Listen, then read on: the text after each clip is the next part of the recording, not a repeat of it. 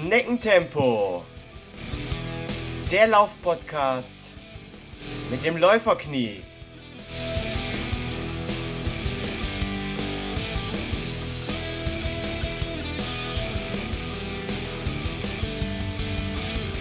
Hallo und herzlich willkommen zu Schneckentempo, dem Laufpodcast mit dem Läuferknie, Folge 13.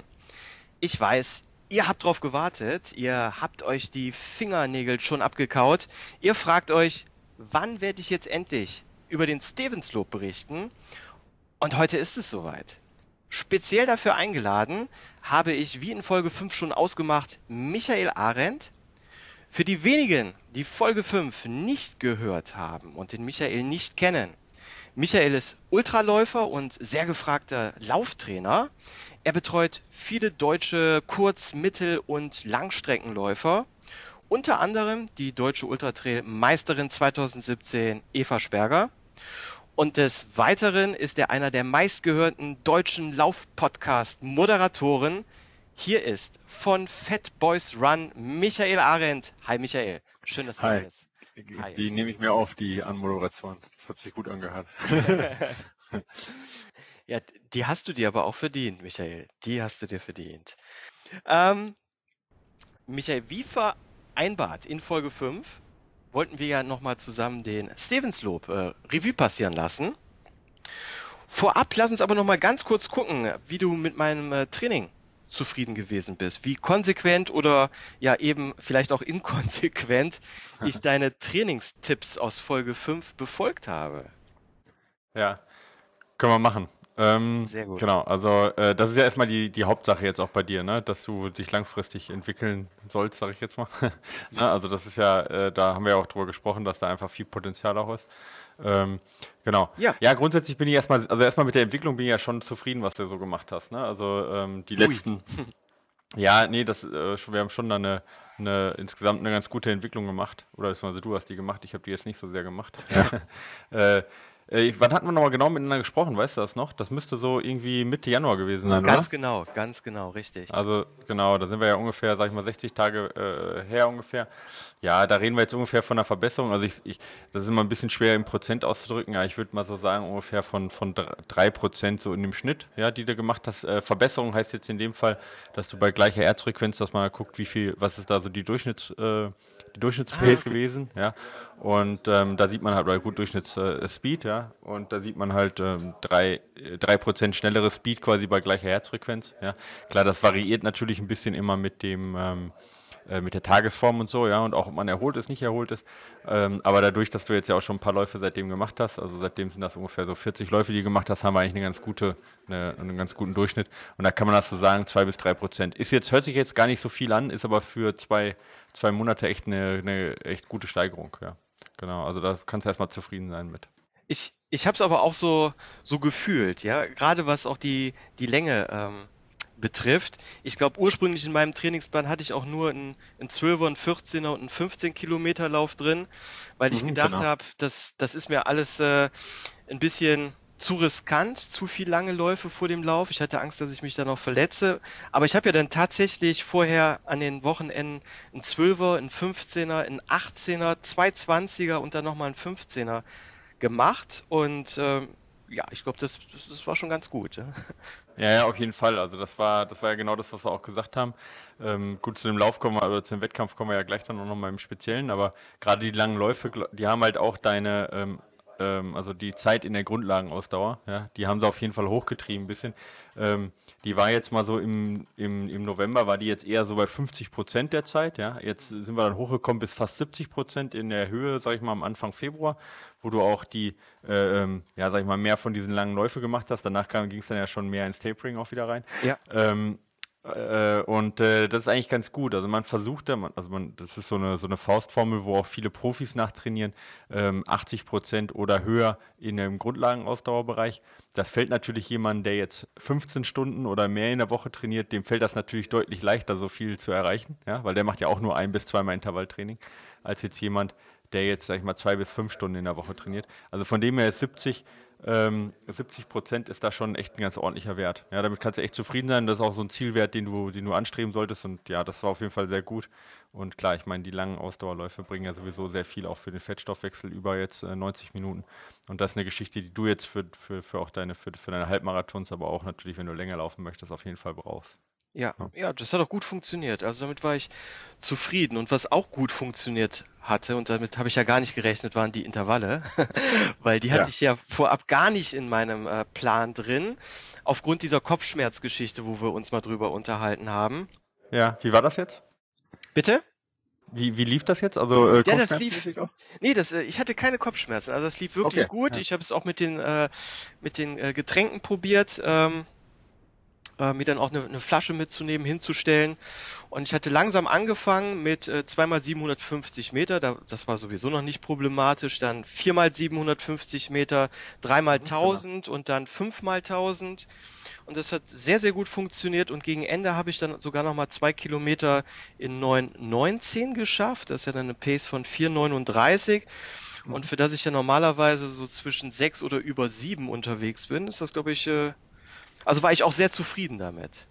Ja, genau. Also ähm, äh, finde ich auch super, was du da gemacht hast. Äh, ich ähm, würde jetzt nur nicht hingehen und die noch äh, weiter steigern. Ne? Ich habe mir jetzt mal die Intervalle angeguckt, die du auch gemacht hast, also speziell auch die Tausender Intervalle, die 5x1000. Ähm, also erstmal Lob dafür, dass du die so gut durchgezogen hast. Das ist auch keine Selbstverständlichkeit. Ja? Ähm, also häufig ist es halt so, dass umso besser der Sportler ist, umso umso mehr schafft er auch, äh, irgendwo an seine Grenze zu gehen. Ja? Ähm, hat auch eine größere Schmerztoleranz. Ich, da habe ich jetzt gerade, jetzt muss ich ein bisschen Werbung machen, aber weil es gerade gut dazu passt, ähm, im Tra ja, passt echt dazu. Im, im Trail-Magazin schreibe ich ja so eine Kolumne, äh, so eine Trainingskolumne. Und die handelt jetzt über Schmerztoleranz, ja, also wie quasi gute Sportler im Vergleich zu, sag ich mal, Anfängern die Schmerzen besser aushalten. Und jemand, der sehr viel trainiert und sehr hart trainiert, also jetzt nicht, nicht in Anführungsstrichen nur dreimal in der Woche, sondern ja, acht bis zehnmal oder was in der Woche, der kann, hat halt auch eine höhere Schmerztoleranz und da schafft er auch meistens die Intervalltrainings besser durchzuziehen, ja, weil er einfach, sagen wir, mehr in die Grenze gehen kann. Ja. Und äh, das hast du aber ganz gut gemacht, aber nichtsdestotrotz sind natürlich 1000 Meter bei dir schon relativ lang, jetzt von der Belastungszeit alleine. Ne, wie du gerade ja auch gesagt hast, also wenn du jetzt da so einen Schnitt läufst, von, ja, sag mal, knapp unter vier Minuten. Dann brauchst du halt auch für 1000 Meter eben knapp unter vier Minuten, ne? relativ lange. Und ähm, das, das bist du jetzt so noch nicht gewohnt. Ich würde nicht länger als 800 Meter erstmal bei dir machen, damit du auch wirklich in den reizwirksamen Bereich kommst.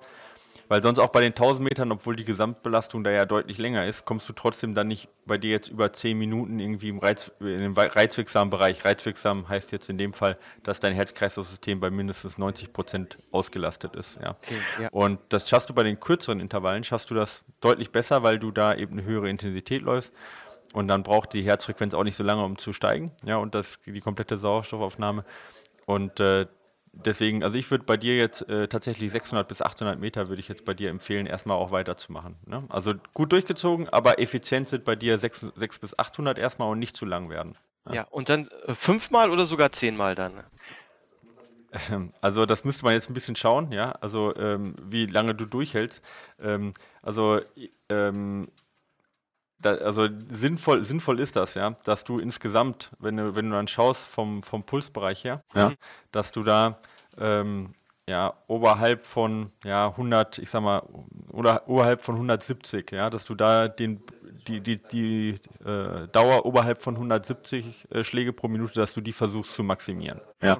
Ähm, das heißt also, klar, mehr Intervalle bedeutet auch grundsätzlich eben mehr Zeit in der Zone, aber die wirst du halt auch dann langsamer machen. Ja? Mhm. Äh, also von dem her äh, kannst du da ausprobieren, was kannst du machen, damit du da eben diese Zeit, diese Zeit eben maximierst. Ich denke, dass vom Tempo her, dass du da schon eben äh, ähm, ja, auch wieder die, die fünf Minuten, ja, vielleicht sogar ein bisschen schneller als fünf Minuten, 4,45 oder sowas angehen solltest vielleicht. Mhm. Ja, so, so, äh, und dann versuchen eben davon so viele Intervalle wie möglich. Ja. Okay. Und dann ungefähr die Entlastung genauso lange wie die Belastung. Das heißt also, wenn du da jetzt ja, drei Minuten Belastung hast, dann will ich auch drei Minuten Entlastung halt ungefähr machen, also drei Minuten Trabpause. Ne? Ah, und dann, dann so, ne? Ja, dazu genau. habe ich eine, eine Frage zu der, zu der Trabpause. Ich habe bei mhm. mir einfach immer bei den Intervallen äh, durchlaufen lassen. Das heißt, bei 5 mal 1000 Metern, wenn ich da 500 Meter Trabpause dazwischen hatte, habe ich dann mhm. keine 5 Kilometer auf der Uhr gehabt, sondern 7,5. Weil ich mhm. ja die Uhr habe durchlaufen lassen. Aber das ruiniert natürlich meine Pace komplett in der Aufnahme. Ähm, wie hättest du es am liebsten eigentlich als Trainer, dass man dann die ja. Gehpausen rausstoppt oder dass man es laufen lässt oder? Nee, auf, auf jeden Fall, also das Beste, was du jetzt für, für mich jetzt persönlich machen kannst, das ist aber jetzt individuell vielleicht auch für den Trainer, ist, wenn du einfach die Intervalle und die Pausen mit, mit der Rundentaste trennst, also wenn du einzelne Runden aufnimmst. Weil, äh, also ähm, ich kann das sowieso rausfiltern, also die Intervalle dann nachher im Programm, also ich benutze ja WKO4, das ist ja so ein Analysetool, damit ähm, kann ich sowieso die Intervalle raus, äh, äh, rausfiltern. Und wenn du das in, Lab, äh, in Labs stoppst, kann ich das halt relativ einfach dann abklicken, sonst muss ich das manuell machen oder versuchen automatisch machen zu lassen. Ah, okay. Einfachste, was du aber auf jeden Fall alles aufnehmen, ja, weil auch in der Pause sehe ich ja was. Ich sehe halt, wie schnell die Herzfrequenz runtergeht, ja, wo du in der Pause bist, ob du dich ordentlich erholt hast oder nicht. Ne? Und auch das ist natürlich Zeit, die du ja auch in der Belastung irgendwo verbringst, auch wenn du nur gehst oder nur läufst oder trabst. Und auch das wollen wir natürlich aufnehmen, um die Gesamtbelastung korrekt zu haben. Also von dem her ruhig durchlaufen lassen. Sieht natürlich nachher nicht so toll bei Strava aus, ja, vom Durchschnitt her. Genau. Ja, damit musst du dann leben. Dann leben. Ganz genau. Ähm, ja, und dann ähm, hatten wir ja auch noch kurz über Alternativtraining beim letzten Mal gesprochen. Du hattest mir da geraten, mehr aufs äh, Ergometer zu gehen oder mal so einen Spinning-Kurs mitzumachen. Und genau, das war hart gefailt. Ja, ganz ehrlich, ich habe wirklich gefehlt und Ergometer war ich, glaube ich, einmal und es war so was von langweilig.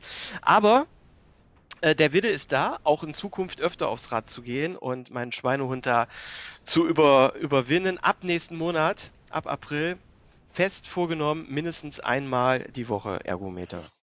Ja, also da auch, also ich meine, bei dir kann man halt viel mit Umfang machen. Ne? Du könntest halt äh, da, wenn du das jetzt steigern würdest, ne, ähm, auf äh, ja deut also auf kontinuierlich über fünf Stunden, was du ja im Februar schon äh, einmal die einmal geschafft hast, ja. Wenn du das ähm, da kontinuierlich hinkriegen würdest, das wäre ein Riesenhebel, den du hast, ja. Ähm, und wie gesagt, das kannst du auch über Ergometer machen. Aber ich würde mir, also zwing dich nicht zu viel Sachen zu machen, wo du so auch keine Lust hast, ja. Man kann also das ist für mich ist das ein Riesenunterschied jetzt, also ganz persönlich jetzt nicht als Trainer, sondern als Athlet ist das ein Riesenunterschied, ob ich jetzt zum Beispiel auf einem Ergometer sitze und dann irgendwie gegen die Wand starre oder ob ich jetzt zum Beispiel auf einer Rolle mit Swift fahre. Das sind so dann ja. so äh, ähm, eben diese App-gesteuerten Rollen, wo du in einer virtuellen Welt fährst und die, der Widerstand der Rolle sich auch je nach Steigung ändert. Ja, da kann man auch mal locker zweieinhalb Stunden fahren, ja, und hat trotzdem Bock, ja, dabei. Und dann, wenn man dann, wenn es dann noch ätzender wird, dann hört man dabei vielleicht einen Podcast eben und dann wird's, dann geht's wieder. Aber jetzt nur auf den Ergometer, wo die Bewegung total gleichmäßig ist und keine, äh, äh, keine Abwechslung und so weiter und so fort, da ist eine Stunde halt schon echt ganz schön zäh. Ähm, und äh, da also es gibt halt Sportler, ja, ähm, die äh, das, sag ich mal, absichtlich machen, ja. Ähm, also die absichtlich, ich glaube, äh, Daniela Rief, ja, die Triathletin, die hat da mal drüber geschrieben, wie sie im, im Keller halt, in einem kleinen Kellerraum halt äh, äh über fünf Stunden auf einer Rolle sitzt, ohne Ablenkung, um einfach äh, mental äh, irgendwie abzuhärten. Ich glaube, Daniela Rief war es, ja. Und ähm, das ist, ja, das ist natürlich eine, also das ist natürlich eine, eher auch ein Mentaltraining dann, ja, um halt wirklich so stumpf zu sein.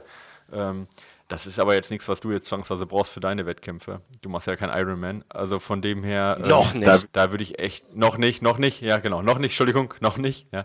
Also von dem her, äh, bei dir jetzt, äh, mach das, wozu du Spaß hast und versuch dich ruhig abzulenken. Ja. Ähm, ist legitim und, und ein riesen Unterschied auf dem Rad, finde ich. Ja. ja. das Positive ist, bald fängt ja das äh, Wetter jetzt an, auch besser zu werden. Und ich habe ja auch ein, auch ein Rad, ähm, wo, wo, ich auch mit Trittfrequenz das mit Garmin äh, messen kann und so weiter. Und ähm, dann werde ich auch öfter mal draußen äh, fahren. Ja, das ist natürlich, also draußen fahren ist ja, ist ja sowieso gut. Ich meine, nicht nur wegen der frischen Luft, sondern da ist die Abwechslung ja automatisch da. Genau. Und dann kommst du auch, dann kommst du ja auch locker über fünf Stunden. Ich meine, wenn man schon mal auf sich aufs Rad quält, dann ist man ja seltenst kürzer als eine Stunde unterwegs und, und ja. ja. dann kriegst du den Gesamtumfang halt echt gut äh, angehoben. Sehe nur zu, dass du dann halt auch ähm, nicht zu, also dass du jetzt nicht irgendwie hier äh, äh, im Oma Pedaliertempo da vor dir hinfährst, sondern es darf dann auch ruhig ein bisschen anstrengend sein. Ne? Ja, also, ja. Genau. Absolut. Gut. Ähm, ist dir sonst noch was im, im Training äh, irgendwas noch aufgefallen, was ich anders hätte machen können? Ähm, äh, ähm, naja, also äh, was, was ich mir bei den Intervallen jetzt selber äh, ähm, aufgefallen ist, ja, ja. ist, dass du bei den Intervallen, also dass du die Länge von Intervallen anscheinend noch nicht so ganz einschätzen kannst. Ja? Also das, was bei dir manchmal passiert, wenn man jetzt zum Beispiel am 19.02., ja, das ist ja wir, mal, schon ein bisschen länger her, erinnerst du dich wahrscheinlich nicht mehr genau dran, was du da gemacht hast, aber wenn man da, äh, wenn man da in die Einheit reinguckst, kannst du ja vielleicht nachher nochmal machen, das war so eine 5x1000 äh, Meter Einheit, da fängst du immer ein bisschen zu langsam an, ja, so, und äh, ähm, dann gibst du hinten raus eigentlich nochmal noch mal Gas. Das lag natürlich sicherlich auch ein bisschen an der Wellen- oder an, dem, an der Form des Geländes so, ja, aber das sieht man auch an der Herzfrequenz so ein bisschen, ja, und ähm, da, wie gesagt, ein bisschen kürzere Intervalle lässt sich besser einschätzen und wenn du ähm, ja, versuchst dann auch das Tempo und die Belastung gleichmäßig zu halten ähm, und nicht dich erst, sag ich mal, so vorzuermüden und dann zu versuchen, hinten raus Gas zu geben, sondern da auch gleichmäßig zu laufen, die Intervalle, das ist auf jeden Fall ganz sinnvoll, damit auch von vornherein ähm, eben die ähm, die Herzfrequenz ordentlich steigt, weil sonst bist du, bist du zu lange im unterschwelligen Bereich. Also von dem her lieber ein bisschen kürzere Intervalle, habe ich gesagt, ne? Ja. Äh, also lieber, lieber 800 Meter und dann versuchen, das Tempo gleichmäßig von vorne bis hinten zu halten, wird dir helfen. Ja? Und versuch die langsamen Läufe auch ruhig ähm, konsequent langsam zu machen. Ich weiß, es ist nicht ganz, nicht ganz einfach, ja? weil ähm, äh, klar, ich meine, da kommst du halt teilweise extrem langsam vor und denkst halt so, ja, okay, ein bisschen schneller wird es noch gehen, ja, und ich fühle mich dabei auch nicht schlecht. Aber du tendierst immer leicht dazu, wieder stark in den Kohlenhydratstoffwechsel reinzugehen. Ja. Oh, okay. Und, und, also ja, etwas langsamer. Ja. Ja, ein bisschen halt zumindest. Das ist immer nur, also ich meine, das ist jetzt nicht so, dass es da so einen Schalter gibt. Wenn du den umlegst, dann verbrennt der Körper nur Kohlenhydrate. Das ist nicht der Fall, ja. Sondern es ist halt so, dass der Körper dann halt langsam eben äh, immer mehr Kohlenhydrate verbrennt, ja, immer weniger Fett. Und bei dir ist es halt so, dass du nicht bei jedem Lauf, aber hin und wieder halt bei den Läufen immer mal wieder dazu tendierst, dann eben in diese Trainingszone 3, aerob anaerober Übergang, ja. Gibt es auch verschiedene Namen dazu, ja. Manche nennen es GA1-2, manche nennen es GA2, äh, ist unterschiedlich, ja.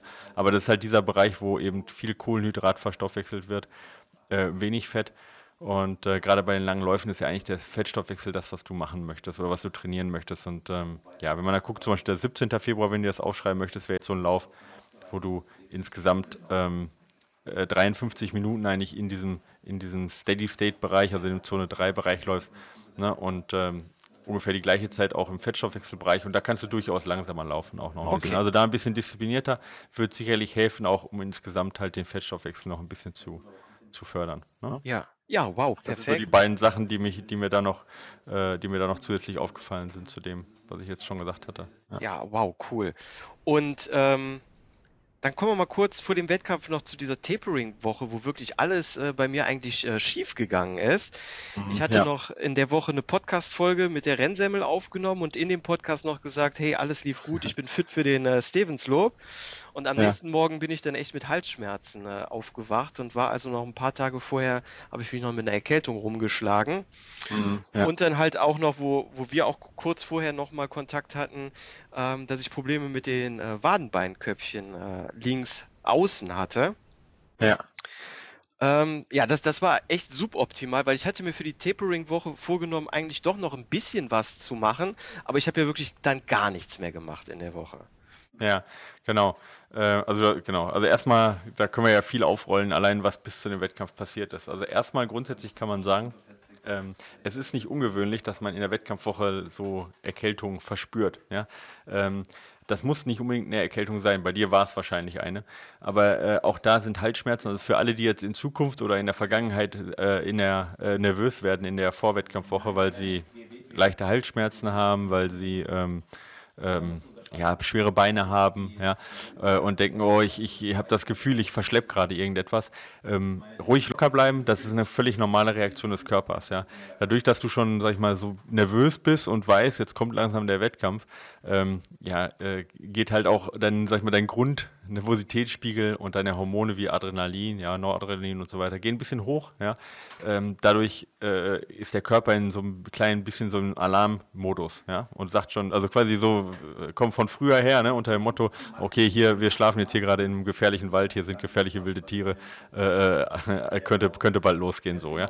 Und diesen, diesen generellen, äh, äh, ich sag jetzt mal, Alarmmodus, ja, der führt halt dazu, dass du auch die äh, Atmung ein bisschen äh, verflachst und ein bisschen ähm, schneller atmest zum Beispiel, ja, auch in der Nacht.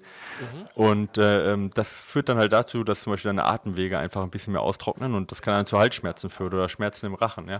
Und äh, dann ähm, hat man das Gefühl eben, dass man krank ist, aber in Wirklichkeit ist man gar nicht krank. So zum Beispiel die, die schweren Beine auch, äh, ne? das ist halt auch so eine klassische Sache, dass die ähm, Venen und äh, Arterien sich weit stellen schon, also generell die Arterien sich weit stellen und dann versackt so ein bisschen das Blut in den Beinen, da fühlt man sich so ein bisschen schwer. Das erstmal dazu. Also keine, keine, nicht direkt Angst kriegen, man ist krank, ja. Bei dir war es wahrscheinlich so, aber es ist nicht bei jedem so. Keine Panik, so, ja. Das ist schon genau, gut zu wissen. Panik. Ja, also es ist auch ein bisschen normal, ne? dass, dass man sich so krank fühlt an der Wettkampfwoche.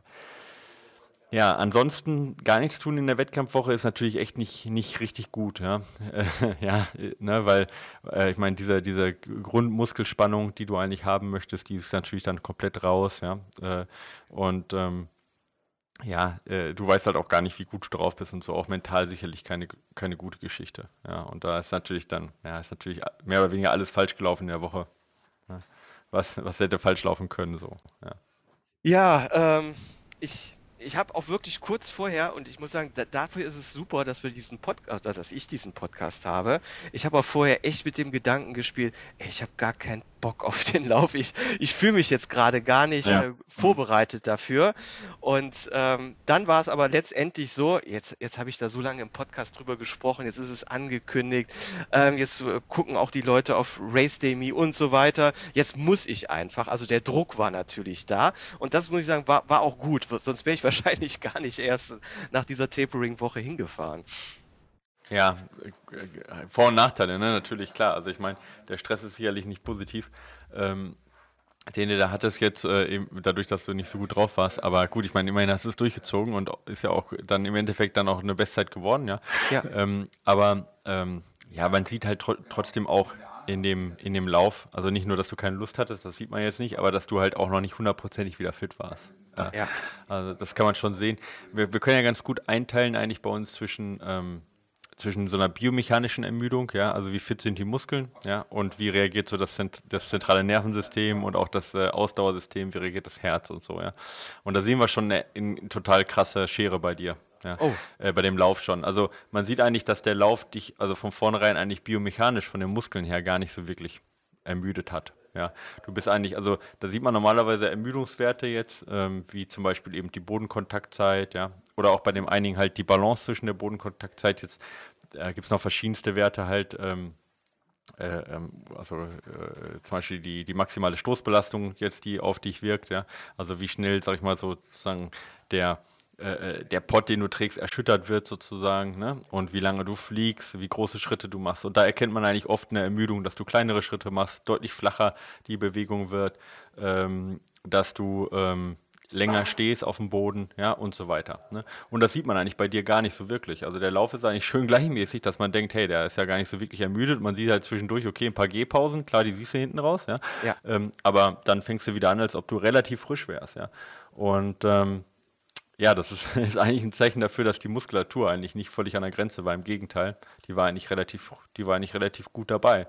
Was man aber auch sieht, und das ist der Nachteil, ähm, oder eben die, die Kehrseite dieser Medaille, ne, dass von vornherein dein Herz-Kreislauf-System völlig überreagiert hat. Ja, mhm. also du, du rennst eigentlich, und ich glaube, das hat auch einer bei dir jetzt, oder hat ein Kumpel von dir geschrieben, der sich, der dich bei Race Day verfolgt hat, oder? Ja, das war, oh, das, das war ein Hörer. Das war ein Hörer von einem, äh, von einem Laufsportverein, der gesagt hatte, dass ich das Rennen äh, viel zu offensiv angegangen bin. Ja ähm, hat, hat, er recht, ja. äh, genau, hat er recht. Also vom, von, der, von der Pace her bist du sicherlich ein bisschen zu schnell angegangen. Ja? Ähm, aber man sieht halt, dass die Herzfrequenz nochmal noch mal einen oben drauf setzt. Ich weiß nicht, ob du die, die angeguckt hast, aber du warst eigentlich schon, ähm, ja, ich sag mal, ab Minute 30 jetzt. Ja, also das ist ja bei dir erstes, Ende erstes äh, Fünftel so. Fünf ja? Kilometer, ja. Genau, ja. Ähm, da ähm, ja, genau. Also so nach vier, fünf Kilometern, da bist du eigentlich schon eigentlich im 10 Kilometer Tempo von der Intensität her. Ja, also von der Herzfrequenz her. Und die ist relativ schnell hochgegangen. Und die, die ist dann auch oben geblieben, die hast du ja kaum wieder runtergekriegt. Und wenn man dann das vergleicht mit den, mit den Testläufen davor, wo du eigentlich nicht krank warst, ja, ähm, dann äh, äh, passt das gar nicht zueinander. Also viel zu hohe Herzfrequenz für das, was du gewohnt warst. Jetzt könnte man natürlich sagen, liegt an der, äh, äh liegt an der äh, Nervosität würde ich jetzt hier in dem Fall ausschließen. Ähm, lag sicherlich nicht nur an der Nervosität, dann wird man eher die ersten zwei Kilometer einen zu hohen Puls haben, weil man da tatsächlich noch so nervös ist und die Nervosität, die weicht ja dann meistens und da sieht man auch, dass die Herzfrequenz sich normalisiert. Das ist bei dir nicht der Fall, sondern du startest eigentlich relativ entspannt. Ja. ja. Ähm, aber der Körper reagiert relativ schnell über und sagt, wow, für so eine Belastung bin ich jetzt eigentlich noch nicht bereit. Also ich würde behaupten, wenn ich das so sehe, auch ne, in, der Einordnung zu den Trainingsläufen, würde ich sagen, also da hat es auf jeden Fall, hat dein Körper da noch gekämpft mit, ähm, ja, mit dem, äh, mit dem Virus und, es, und vielleicht auch ein bisschen natürlich mit dem We Wetter. Ne? Du hattest ja auch echt kein gutes Wetter an dem Tag. Ja, genau, das, das muss man vielleicht hier kurz nochmal sagen. Ähm, diese, diese Strecke Nijmegen, ähm, die führt relativ schnell aus der Stadt raus und hat dann unwahrscheinlich viele Brückenanstiege, wo man äh, den Rhein ähm, ja, mehrmals überquert oder auch nur Teile des Rheins überquert und dann einmal im Rhein auf, auf, auf so einer Insel äh, läuft.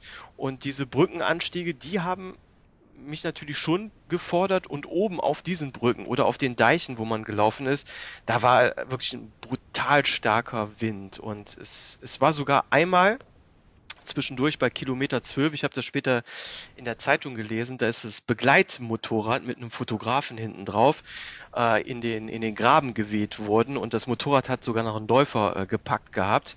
Also das, das mit dem Wind war wirklich schon nicht ohne. Leider habe ich kein, kein Stride, sodass du das vielleicht irgendwie sehen könntest. Ja. Ähm, aber das war schon ganz anders als bei den Trainingsläufen, ja. Ja, genau.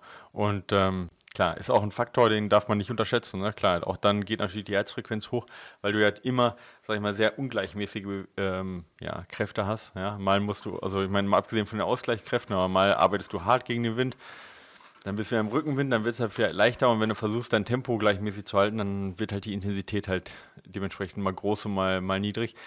Das ist natürlich nicht optimal, ja. Äh, aber wie gesagt, darauf würde ich jetzt vielleicht mal 10% schieben, ja. Aber 90% würde ich eher darauf schieben, dass es, jetzt kann man natürlich sagen, nicht dein Tag war, Erkältung noch drin gesteckt hat, ja. So in die Richtung, ja. Ist natürlich, also kann man jetzt nicht genau sagen, was im Körper war, aber die Wahrscheinlichkeit eben, dass du dadurch, dass du eine Woche nichts getan hast und äh, auch, wie gesagt, vorher krank warst, dass es daran lag, dass die Herzfrequenz so überreagiert hat, die Wahrscheinlichkeit ist schon sehr hoch. Ja, ja. ich gucke ja nach in, in so einem Rennen auch immer, ähm, halte ich Ausschau nach einem Pacer und leider war in diesem Lauf, da waren keine offiziellen Pacer dabei, sonst hätte ich mich hinter irgendjemand mit so Fähnchen äh, 230, 225 geklemmt.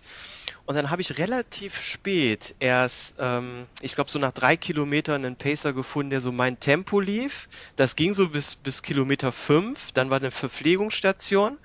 Und so zwischen Kilometer 5 und 10 bin ich mhm. so fast nur alleine gelaufen. Da habe ich überhaupt keinen gefunden. Ja. Und äh, da hatte ich dann auch Schwierigkeiten, mein Tempo zu finden. Und mhm. so von Kilometer 10 bis 15, da habe ich eine sehr rüstige, stramme, ältere Dame gefunden, die äh, mich okay. gut gezogen hat. Die wurde auch von einem Rennradfahrer begleitet. Und ja. da hatte ich mir gedacht, du musst jetzt einfach nur an der dranbleiben, das mindestens bis zur nächsten Verpflegungsstation, bis zur Kilometer 15 schaffen, weil ähm, das, dann wusste ich, dann, dann schaffe ich auch hier eine gute Zeit heute. Und das genau. habe ich dann auch wirklich äh, durchgehalten bis Kilometer 15 und, ich, und, und dann war wirklich Ende. Dann habe ich viele Gehpausen gehabt. Das hast du auch eben Genau, das sieht man auch, da bricht es dann auf einmal weg, ja. Ja, das ist natürlich schon echt eine, eine super wichtige Sache mit so Pacern, ja. Oder mit jemand, äh, wo du dich dranhängst. Also erstens natürlich psychologisch, ja, wie du sagtest, ja, macht das natürlich absolut Sinn. Aber ich meine, spätestens nach dem Run-2-Projekt von, von Nike, wo die halt äh, äh, mit, dem, mit dem Auto quasi auch so eine, so eine äh, Laserlinie vorgegeben haben, um da die perfekte Windschatten von dem Auto zu haben, plus eben durchtausch, äh, durchtauschende Pacer, die, die in so einer Pfeilformation gelaufen sind. Die haben es natürlich dann äh, optimiert. Ich meine, klar, die laufen jetzt auch einen unter 3-Minuten-Schnitt pro Kilometer. Da spielt natürlich auch ähm, Luftwiderstand eine größere Rolle, aber jetzt gerade bei so welchem Wetter da ähm, ist es, egal in welchem Tempo du läufst, ist natürlich ein Riesenfaktor und da wäre natürlich eine Gruppe Gold wert gewesen. Ja? Wenn du da in der Gruppe gewesen wärst, jetzt nicht nur vom, äh, äh, vom, vom psychologischen Faktor, aber allein halt vom Wind her, das wäre natürlich ja, ein Riesenvorteil gewesen. Das, äh, ja, also du hast, ähm, also wenn man jetzt sagen müsste, was hättest du da jetzt äh, verbessern können, da klar, also eine Gruppe suchen wäre auf jeden Fall bei dem Wind ein Riesenfaktor gewesen. Ja. ja. Aber ist natürlich nicht immer so leicht, ja. Ja, Gruppe hatte ich leider gar nicht.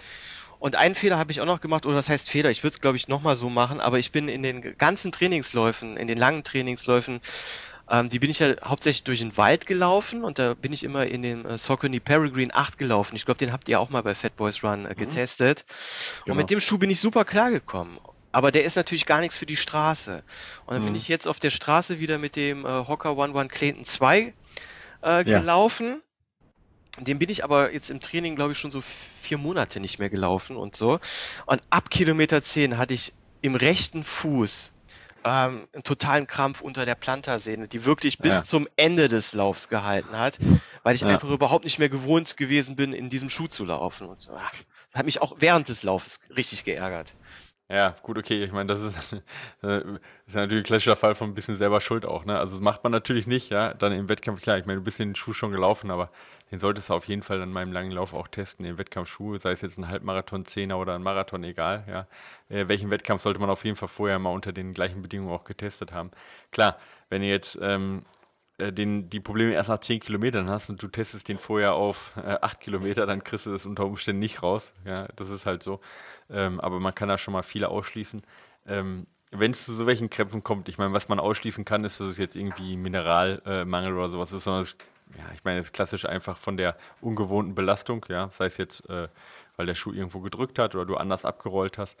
Das ist natürlich super schwer wegzukriegen. Ja. Im Prinzip hast du da keine Chance, wenn du die Schuhe nicht wechselst, hast du eigentlich keine Chance, das wegzukriegen. Man kann natürlich versuchen, irgendwie den Schritt umzustellen, aber mitten im Wettkampf äh, dann zu versuchen, mit dem Schritt zu experimentieren, ist natürlich auch jetzt nicht die, nicht die Lösung der Wahl. Ne? Also von dem her, ja, äh, ja wenn, wenn sowas passiert, äh, liegt es meistens eher an der äh, Fehler in der Vorbereitung, dass du es vorher nicht ausprobiert hast. So. Und das war in deinem Fall sicherlich auch der Fall. Ja. ja. Und dann macht es natürlich mehr Sinn, vielleicht den Peregrine zu laufen dann, ja. Auch wenn das schlechtere Schuh ist, aber wenn du es gewohnt bist, ja, dann lieber auf Nummer sicher. Ja. ja. Was ich während des Laufes ausprobiert habe, wie du schon sagtest, mit diesem Schritt umstellen, ich habe dann probiert, ähm, den Fuß, also vorne die, die Zehen auch so ein bisschen anzuziehen, um halt die Spannung aus der äh, Plantarsehne irgendwie rauszubekommen. Und dann bin ich natürlich ganz blöd hinten, also beim Aufkommen nur vorne auf den Zehen und hinten auf dem Ballen, weil ich ja probiert habe, irgendwie äh, so ja. einen Buckel mit dem Fuß im Schuh genau. zu machen. Und ja, das, das, das, das war schon echt ätzend zu laufen, muss ich ganz ehrlich sagen. Da habe ich auch psychologisch dann äh, zu kämpfen gehabt. Ja, ja, na, tatsächlich, wenn du das so rum machst, dann ist es eher so, dass du die Plantarsehne anspannst, ja, nicht oh. belastest. Also quasi die, also es sind eher die, also es wäre jetzt eher tatsächlich nach oben äh, ziehen, aber das ist trotzdem, äh, ich meine, du kannst da quasi machen, was du möchtest. Äh, du kriegst, so kriegst du den Krampf eigentlich nicht gelöst, zumal auch dann effizientes Laufen nicht möglich ist. Ähm, ich meine, man, wie gesagt, äh, Schuh ausziehen, massieren bringt, bringt ja auch nichts, vor allem kostet das Zeit. Von dem her war es wahrscheinlich alles, was in dem Moment halt irgendwo Entlastung gebracht hat, war ja das Richtige dann. Ja. Ähm, aber ähm, ja, wie gesagt, wenn, wenn, wenn das so passiert, ja, mehr als dann durchbeißen und gucken, wie komme ich irgendwie durch, kannst du in dem Moment halt nicht machen. Da gibt es jetzt nicht die, die besondere Lösung, die du machen kannst. Und das, was normalerweise, äh, normalerweise Krämpfe sind dann ja eher Wade, hinterer Oberschenkel, das sind dann sag mal, klassische Belastungskrämpfe.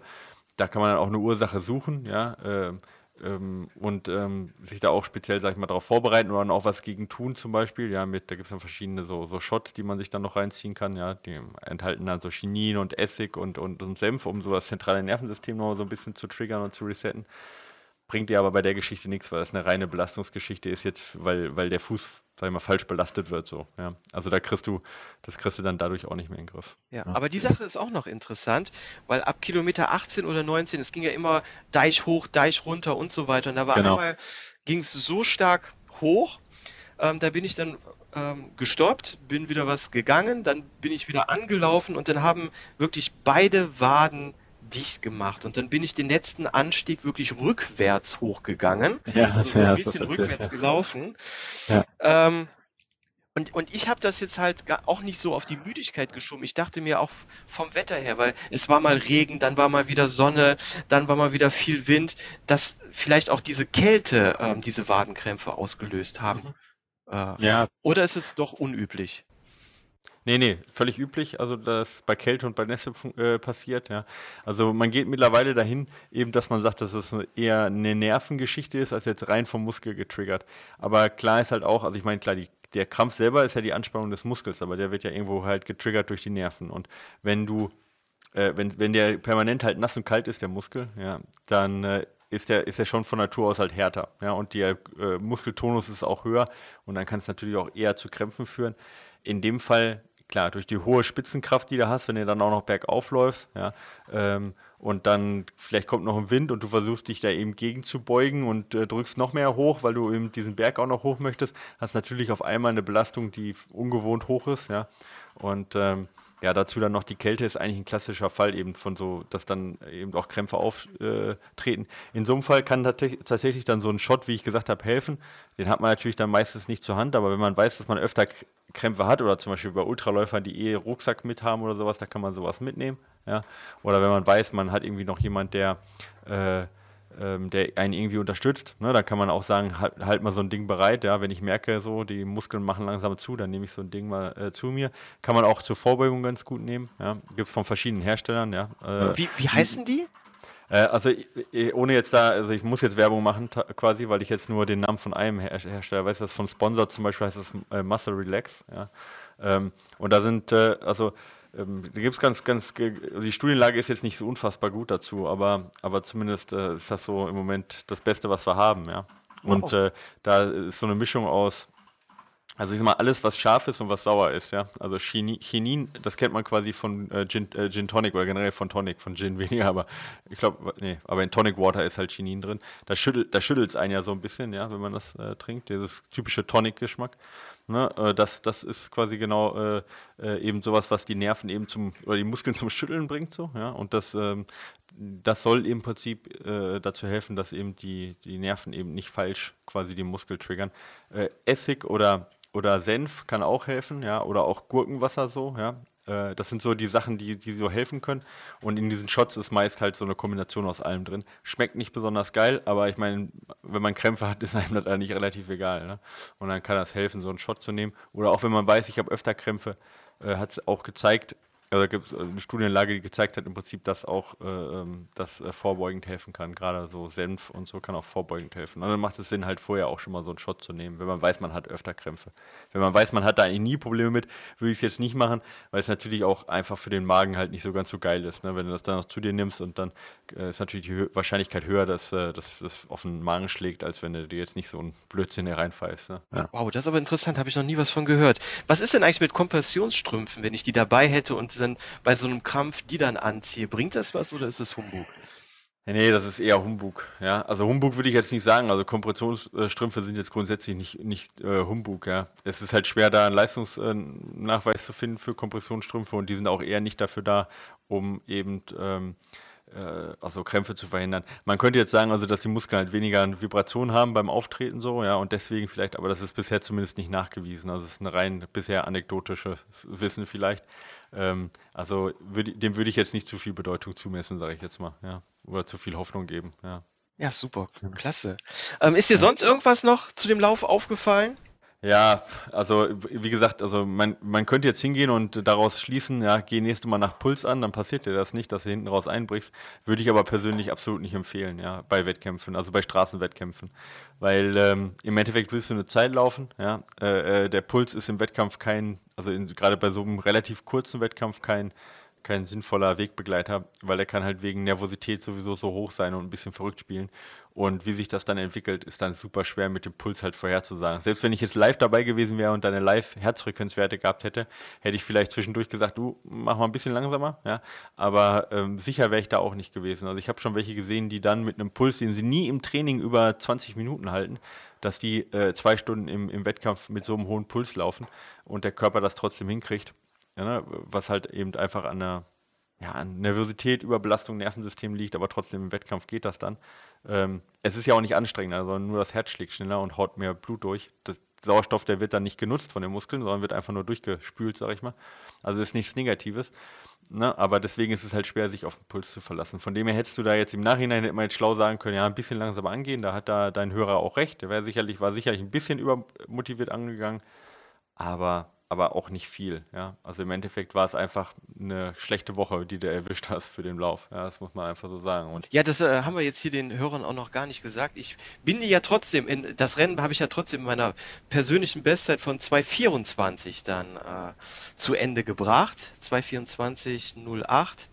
Mhm. Und ich bin ja vorab bei meinen ähm, Halbmarathons in Köln und in Mönchengladbach zuletzt immer über 2,30 gewesen. Ich glaube 2 Stunden 32, 2 Stunden 35.